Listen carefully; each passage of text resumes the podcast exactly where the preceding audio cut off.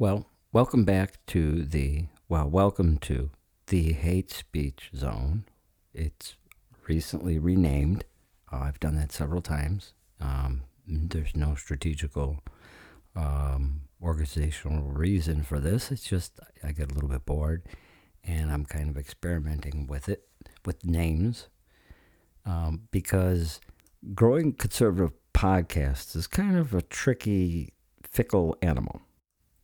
For instance, um, when you go to your own hosting platform, your own hosting service, and type in the name of your show, it should show up in the search. And typically, you could. I've there are times when I put in every single letter, punctuation, everything, some of the previous titles for the show, and my own. It doesn't show up in a search, but something with a fragment or a few of the letters will, and um, some of those are just like this particular show don't have a huge following or anything. Uh, some have more followers, but fewer downloads. But I guess it's the followership that seems to drive these engines. And uh, that's been a hard thing because people kind of get on board and then kind of jump back off. So, but welcome back, anyways.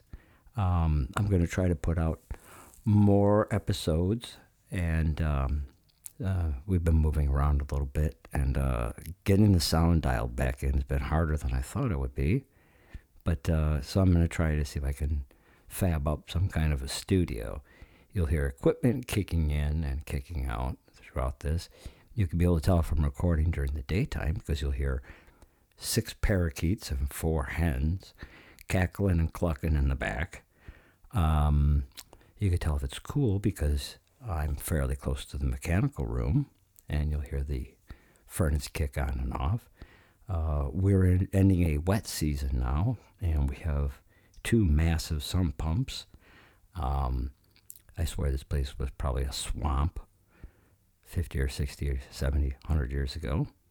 Um, so this is just a little intro, and um, maybe we'll go right into a little talk about some of the bizarre uh, hate speech type labeling, dangerous speech um, events that have been going on. Because remember, it's free speech when you control it completely and you can keep other people off of it. But when you have to share free speech, it's no longer free speech. It's a, it's a threat on democracy. Now, we recently, uh, was brought to my attention that a Michigan free speech advocate was in the market for billboard space. Uh, was looking to rent billboard space to uh, announce the recent Supreme Court COVID mandate lifting, you know, their decision. So, but he couldn't find any. Nobody would pick him up. Nobody would give him. Nobody would rent.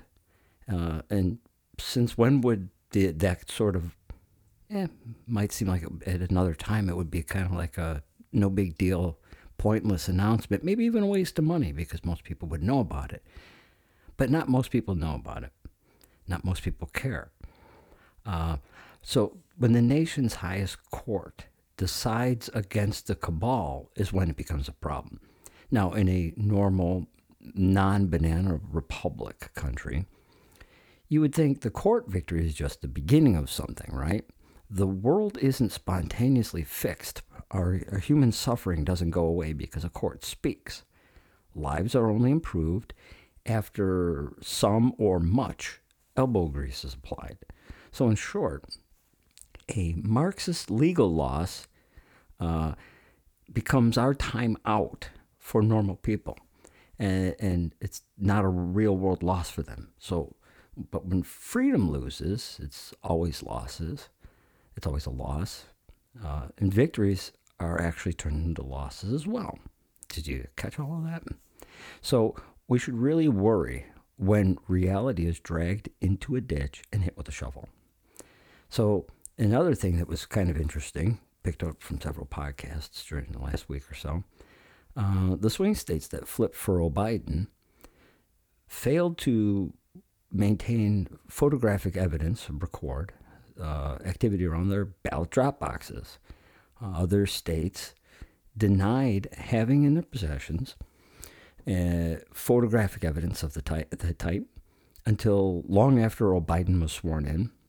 Uh, up until recently, up until the hate campaign, 2016 to 2020, uh, the failure to record something like that was a crime. So, uh, but everyone hates the orange guy. So, failing to win and winning to fail are the latest Marxist plans, right? And, and I really do think that election talk is what most of the censorship is about. But there's all this hubbub and furor about other things, the Roe v. Wade and stuff like that. Um, they, they, the Kabbalist has, is under the impression that everyone, meaning the people who think like us, has forgotten or forgiven them of sedition and all the nonsense and the violence. Uh, I got a good piece coming up probably this week about proactive or what they call proactive aggression or instrumental aggression. Now, uh, maybe I'll get that out as soon as I can.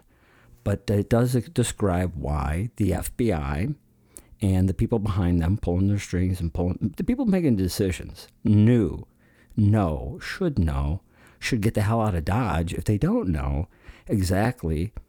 They set up Americans to be injured, harmed, or killed, or suffer grave losses. Um, it's science, and I'm sorry that the science is going to offend the sciency people, but um, yeah, that's that's going to be a good one. So really, we should have stopped everything with the Russia hoax. There's so many things that you could unravel from this, and most people just want to get old, be be past it. But when those people are still in power, you can't just move past something like that. Those people are still there. You know, the real the, the real people, or those people can move on. But whoever's paying for and organizing this, we don't know who they are. They're still affecting. They still have their their, their fingers in there. They're still pulling the strings. So until that gets unraveled, we should have stopped everything. Um, no official business until the monkey business was fully uncovered. Because what's the sense in protecting the FBI's methods, practices, or whatever when nobody trusts anything they do? But, you know, as an added Marxist bonus, the FBI recently found evidence, magical evidence, of a Russian oligarch's wrongdoing on his uh, 320 something million dollar yacht in Fiji, I think it was, which perfectly turns off the brains of a lot of left leaning people out there because they've been conditioned to, you know, well, this is just going after the fair share, and the rich people don't pay taxes and they own slave stock. So they instantly say, "Hey, this is this is perfect. This is exactly what we need. We need to take from those who, you know, and we really don't know who did what anymore in Russia and Ukraine. There should be a good show coming out with Ukraine. We've forgotten a lot of the things we did over there that screwed up Ukraine and got it, really pushed it to where it is right now. Um, we're, we're, we're not, you know, pure as the driven snow. Sorry. Um, back at the FBI. Once again, I'm going to bring up the but there are good people at the FBI line. No, they're not. There, there, there aren't. The good people have been forcibly moved into the coward corner. They know what their superiors did, and they've said, done, or done nothing. They've said nothing, done nothing. They work investigations every day. Little ones, you, you or I could be, you know, somebody that they they're working on a case to protect us from some form of attack. They're working on these cases, and um, knowing one day they could be pulled off by those senior agents uh, pulled off those cases. So they know at some point they're going to be removed from doing real work and Americans are going to die. Because they listen to, they have to respond to somebody on the seventh floor and they don't get to do actual investigative work. Or, or they're doing God knows what. We, we, we've seen. we've seen what they do in their on time and off time. So basically, in life, you're on a roller coaster watching the world go by. The roller coaster just keeps going, going. You don't have a steering wheel in there. You don't have an accelerator. You aren't provided any disc brakes. And there's no one coming to save you. Thanks again for tuning in, so to speak. Um, and we'll have more episodes coming up shortly.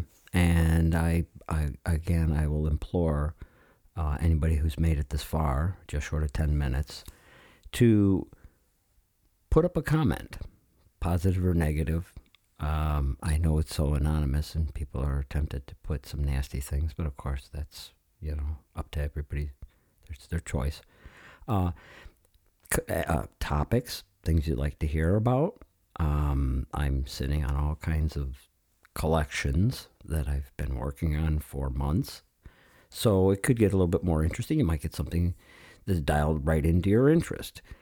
Uh, thanks again. Take care, everybody. God bless.